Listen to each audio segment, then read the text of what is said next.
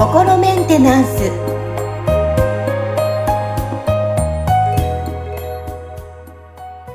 はい皆さんこんにちは。心メンテナンス。本日もアシスタント三上恵と気候ヒーラーの吉村隆二です。はい吉村さん本日もよろしくお願いします。よろしくお願いします。はいあの実は先日あの友達とあの、うん、お会いしてえー、その方はホロスコープをされてる方なんですけど、うんうん。うん。あの、最近、まあ、スピリチュアルの方も増えてきてますよね。多分皆さんも知り合いとか、ね、うんうん、いらっしゃると思うんですけど、で、いろんなこう、タロットカードとか、オラクルカードって聞いたことあるんですが、うんうん、初めてル、ルノルマンカード。っていうのを、えー、してくださって、まあ私は未来についてちょっと見ていただいたんですけど、ちょっと気になるのが、その、なんだろう、タロットとかオラクルカードってどういうふうに相手を見てるんだろうっていうふうにちょっと個人的に気になったので、まあ、吉村さん的にはどういうお考えなのかなってこの時間聞けたらなと思いました。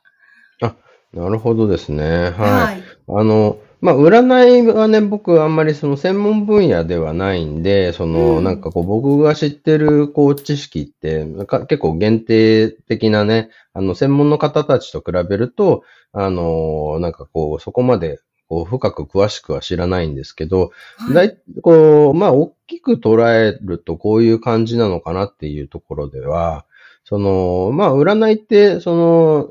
まあ僕がこう知ってってるものだと、まず大きく分けて、一つはそのなんか誕生日とかのなんかこうね、あの、あとは数字とかの組み合わせとかからこう、あの、割り出していくみたいなやり方。で、これはまあ言ってみたらそのね、あの、その人の誕生日って、まあその、その誕生日のその日には宇宙はこういう状態だったみたいなのがあるわけですよね。星がどういうこう配置でとかっていう。うん、そうするとそれによってこの宇宙のエネルギーっていうのが、こうね、この、この日のこの、あのー、星の配列によって、この宇宙のエネルギーはこんな感じですみたいのが、まあ言ってみたらその人にこう書き込まれているわけですよ。で、その、なんかこうね、あの、その人の生まれた時の宇宙のエネルギー、波動と、そのなんか今日のこの波動の相性はどうなのか、みたいなところで、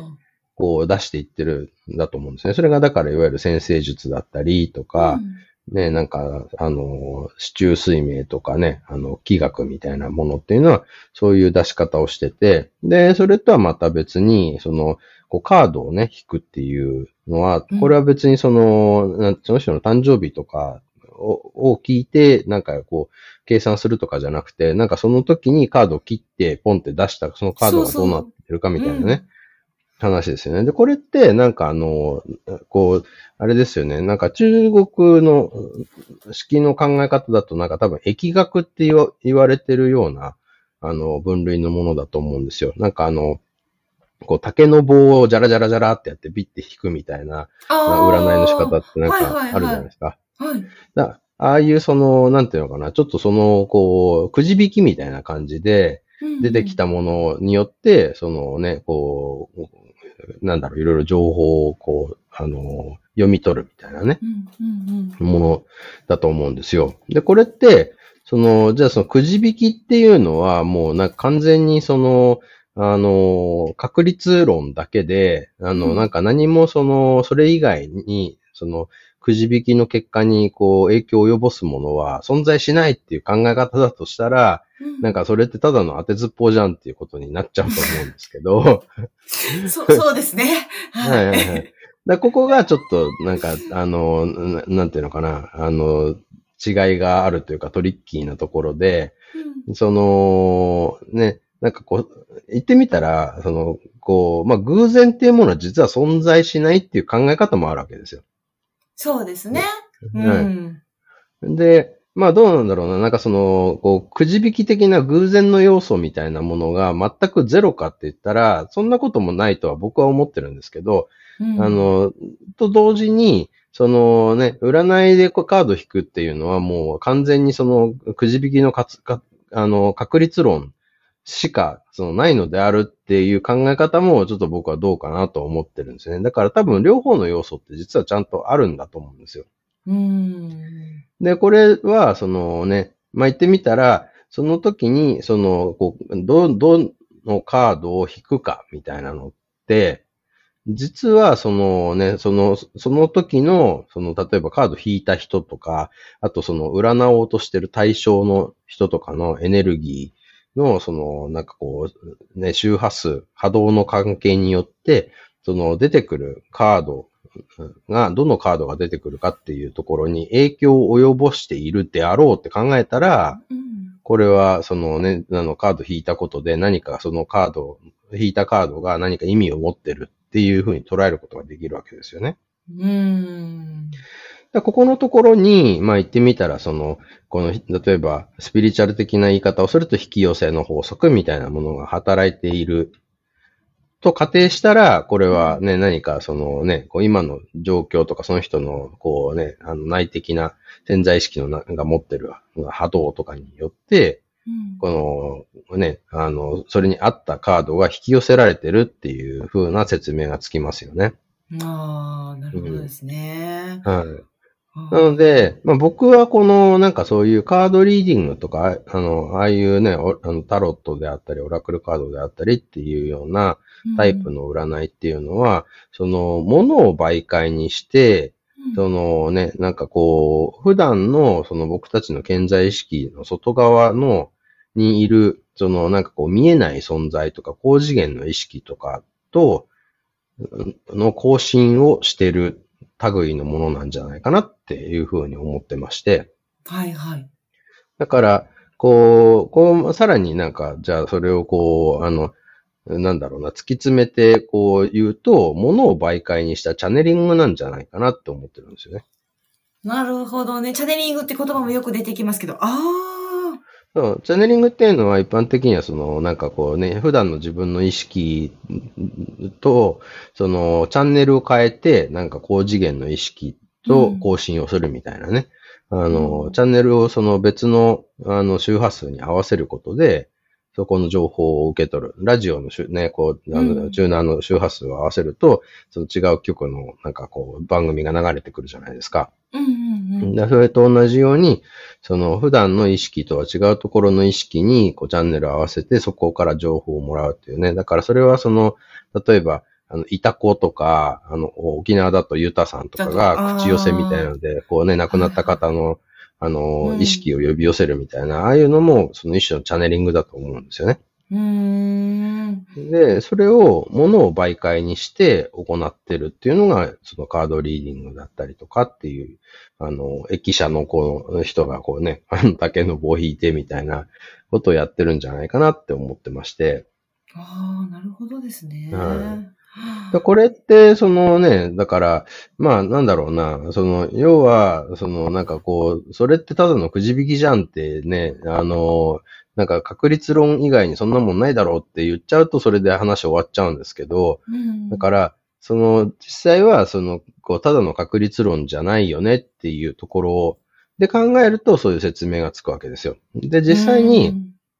その、量子力学とかの実験で、そのね、なんかこう実験結果に対して、その、ななんていうのかな、こうそこで人がね、なんかこう、こっちのこっちになれとかって念じるだけで、その実験結果が、その、なんていうかな、例えば普通だったら、なんか、ただの確率論で言ったら、半々で出る、あの、結果が出るはずのところを、その誰か、あの、すぐ近くに人座らせて、なんかこうね、A になれとか B になれとかって、こう、念じてもらうと、実際にその実験結果にその偏りが出るっていうのが、えー、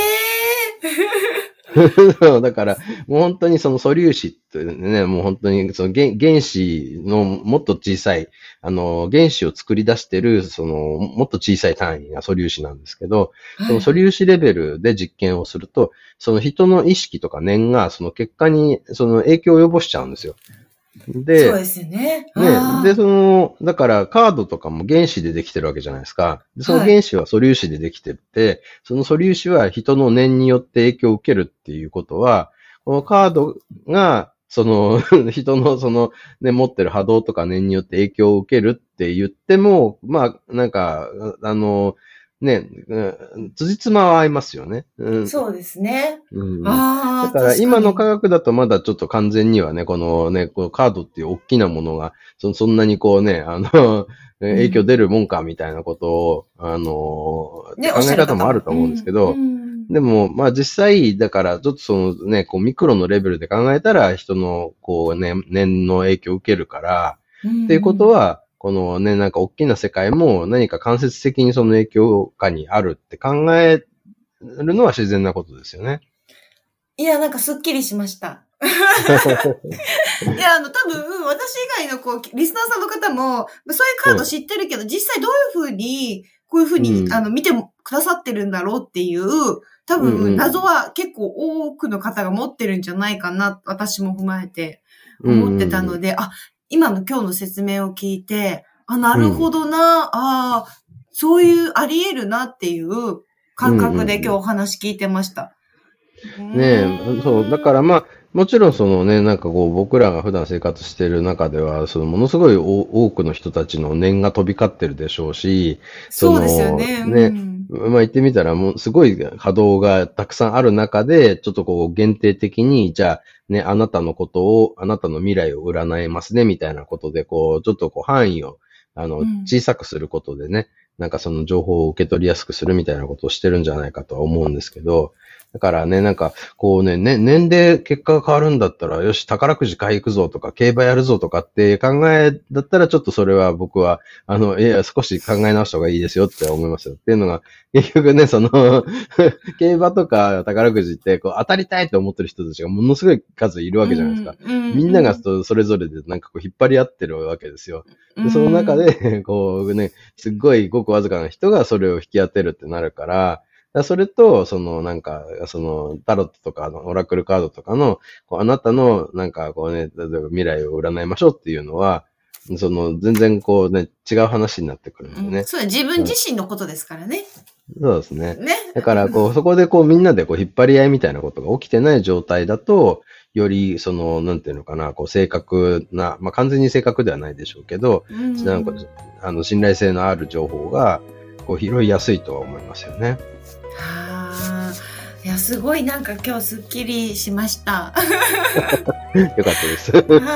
なんかね、こう説明できないじゃないですか。でも、あの、ぜひ、ちょ、そういう疑問がある方に、皆さんこういった配信あったよ、こういう話があったよって、あの、教えていただけたらなっていうふうにも感じました、この回。はい。はい。そうですね。うん。ということで、今日はちょっと実際私が最近体験しました、まあ、オラクルカードに近いですね。えー、ルノルマンカードに合わせてちょっと吉村さんから 話をいろいろ伺いました。はい。とてもわかりやすかったです。ありがとうございました。ありがとうございました。